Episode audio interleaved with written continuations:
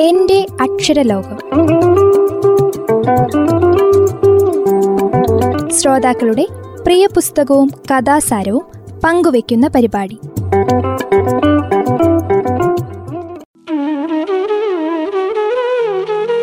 എന്റെ അക്ഷരലോകത്തിൽ ഇന്ന് ഇഷ്ടപുസ്തകം പരിചയപ്പെടുത്തുന്നത് അങ്ങാടിക്കടവ് ഡോൺ ബോസ്കോ കോളേജിലെ പി ജി വിദ്യാർത്ഥിയായ ഗൗതം ഗംഗാധരൻ.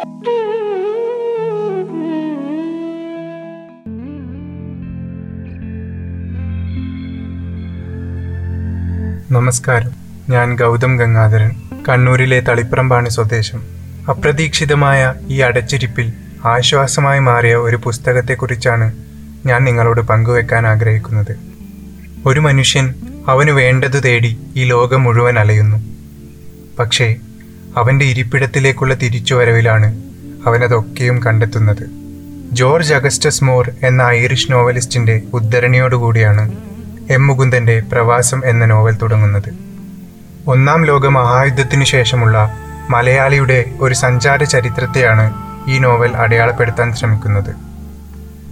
മുപ്പതുകളിൽ ബർമ്മയിലേക്ക് കുടിയേറുന്ന കൊറ്റിയത്ത് കുമാരനിലാണ് നോവൽ ആരംഭിക്കുന്നത്.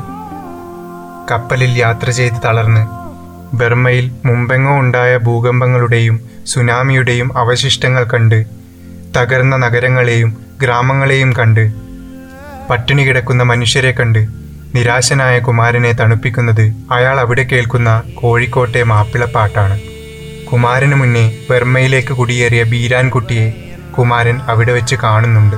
ഒരു തുടക്കം അടയാളപ്പെടുത്താനാവാത്ത വിധം വേരുകളുള്ള ഒരു ചരിത്രം മലയാളിയുടെ സഞ്ചാരത്തിനും പ്രവാസ ജീവിതത്തിനുമുണ്ടെന്ന് എം മുകുന്ദൻ കാണിച്ചു തരുന്നു. ഏതെങ്കിലും ഒരു വ്യക്തിയുടെ ജീവിതത്തിലൂടെയല്ല ഈ നോവൽ സഞ്ചരിക്കുന്നത്.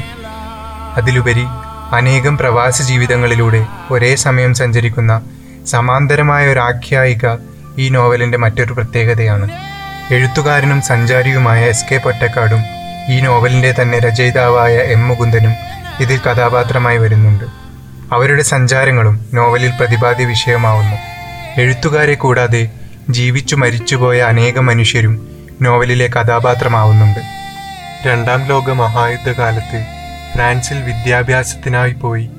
അവിടെ വെച്ച് നാസികൾക്കെതിരെ പോരാടുകയും അവരുടെ വെടിയേറ്റു മരിക്കുകയും ചെയ്ത മാഹിയിലെ മിച്ചിലോട്ട് മാധവൻ എന്ന യുവാവ് നോവലിലെ ഒരു പ്രധാന സാന്നിധ്യമാവുന്നുണ്ട്. എസ് കെ പൊറ്റക്കാടിന്റെയും മിച്ചിലോട്ട് മാധവന്റെയും ഓർമ്മകൾക്ക് സമർപ്പണം നടത്തിയാണ് മുകുന്ദൻ നോവൽ ആരംഭിക്കുന്നത്. സമർപ്പണക്കുറിപ്പിൽ മിച്ചിലോട്ട് മാധവനെ മുകുന്ദൻ ഇങ്ങനെ ഓർക്കുന്നു.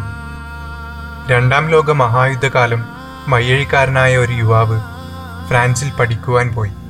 ജർമ്മൻ അധിനിവേശത്തിനെതിരെ പാരീസിൽ നടന്ന പ്രതിരോധ പ്രവർത്തനങ്ങളിൽ പങ്കെടുത്തതിന്റെ പേരിൽ നാസി പട്ടാളം ആ വിദ്യാർത്ഥിയെ തടങ്കലിലിടുകയും വെടിവെച്ചു കൊല്ലുകയും ചെയ്യുകയായിരുന്നു. ഒരിക്കലും കണ്ടിട്ടില്ലെങ്കിലും മറ്റേതോ കാലത്തിൽ ജീവിച്ചു മരിച്ചു പോയതെങ്കിലും മിച്ചിലോട്ട് മാധവൻ എന്ന വ്യക്തിയോട് ആരാധനയും പ്രണയവും സൂക്ഷിക്കുന്ന സുനന്ദ എന്ന കഥാപാത്രം നോവലിസ്റ്റിന്റെ തന്നെ ആരാധനയുടെ ഒരു പ്രതിരൂപമായിരിക്കണം. താൻ കേട്ടിട്ടു മാത്രമുള്ള മിച്ചിലോട്ട് മാധവന്റെ കല്ലറയിൽ പൂക്കൾ അർപ്പിക്കുക എന്നത് തന്റെ ജീവിതാഭിലാഷമായി കൊണ്ടു നടക്കുകയാണ് സുനന്ദ. സുനന്ദയുടെ ലക്ഷ്യം നോവലിൽ നിറവേറ്റപ്പെടുന്നുണ്ട്. അമേരിക്കയും പശ്ചിമേഷ്യയും യൂറോപ്പും തുടങ്ങി മലയാളി ലോകമാകെ വേരുകളാഴ്ത്തുന്ന കാഴ്ച നമുക്ക് ഈ നോവലിൽ കാണാം.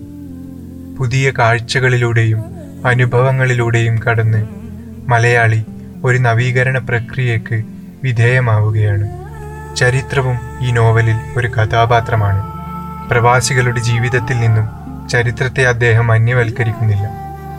പ്രകൃതി ദുരന്തങ്ങളും യുദ്ധങ്ങളും സ്വാതന്ത്ര്യ സമരങ്ങളും ഭരണമാറ്റങ്ങളും പ്രവാസിയുടെ ജീവിതത്തിൽ പ്രത്യക്ഷമായും പരോക്ഷമായും ഇടപെടുന്നത് നമുക്ക് ഈ നോവലിൽ കാണാം.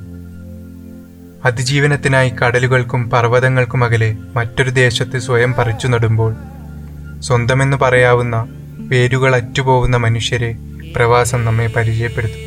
തിരിച്ചു വരുമെന്ന് കരഞ്ഞുകൊടുത്ത വാഗ്ദാനങ്ങൾ ഒരിക്കലും അവസാനിക്കാത്ത ചില കാത്തിരിപ്പുകൾ നെടുവീർപ്പുകൾ ഗദ്ഗതങ്ങൾ നോവലിന്റെ താളുകളിൽ നിന്നും നമ്മെ തേടിയിറങ്ങും.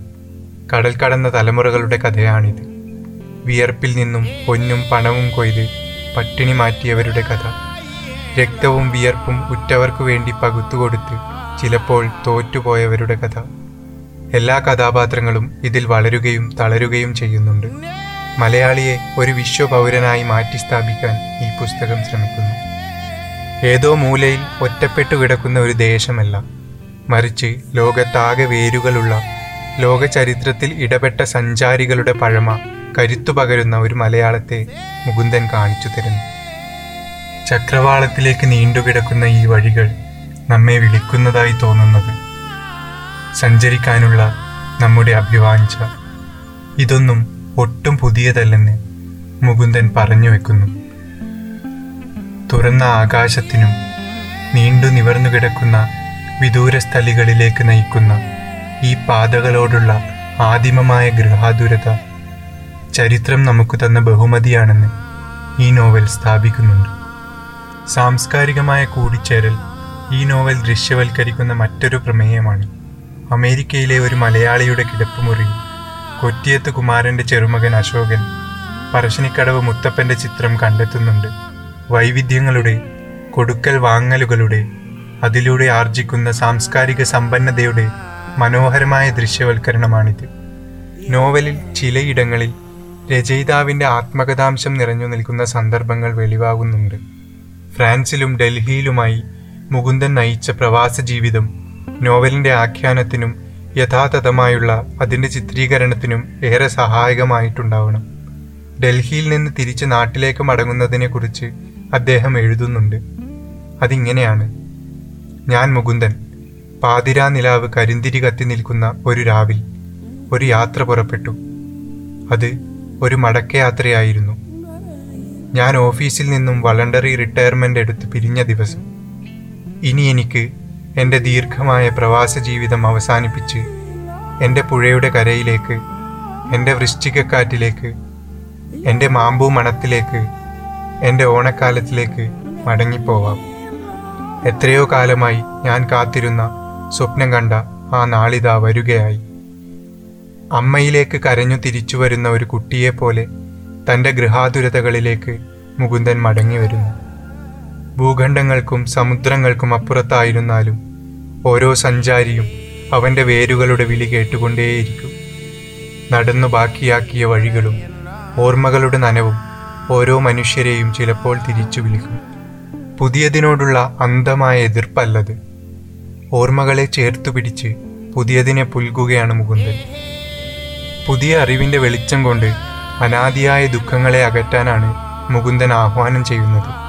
കുട്ടികളില്ലാത്ത ദുഃഖം എപ്പോഴും കൂടെ കൊണ്ടു നടക്കുന്ന വിന്ദുജ എന്ന കഥാപാത്രത്തെ ഐ വി എഫിനെ കുറിച്ച് പറഞ്ഞുകൊണ്ട് മോചിപ്പിക്കുന്ന കൊറ്റിയത്ത് അശോകനിൽ ഒരു വിമോചനമുണ്ട്.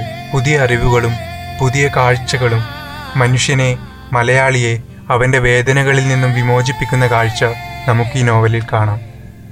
എം മുകുന്ദന്റെ പ്രവാസം എന്ന നോവൽ തീർച്ചയായും ഒരനുഭവമാണ് അടഞ്ഞ വാതിലുകളുടെ ഈ ദിനങ്ങളെ തള്ളി നീക്കാൻ നമ്മളെ ഓരോരുത്തരെയും ഈ പുസ്തകം പ്രാപ്തരാക്കും. നന്ദി.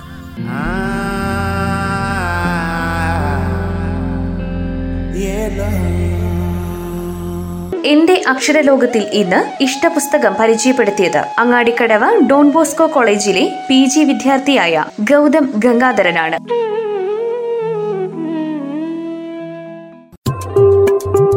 എന്റെ അക്ഷരലോകം. ശ്രോതാക്കളുടെ പ്രിയ പുസ്തകവും കഥാസാരവും പങ്കുവയ്ക്കുന്ന പരിപാടി.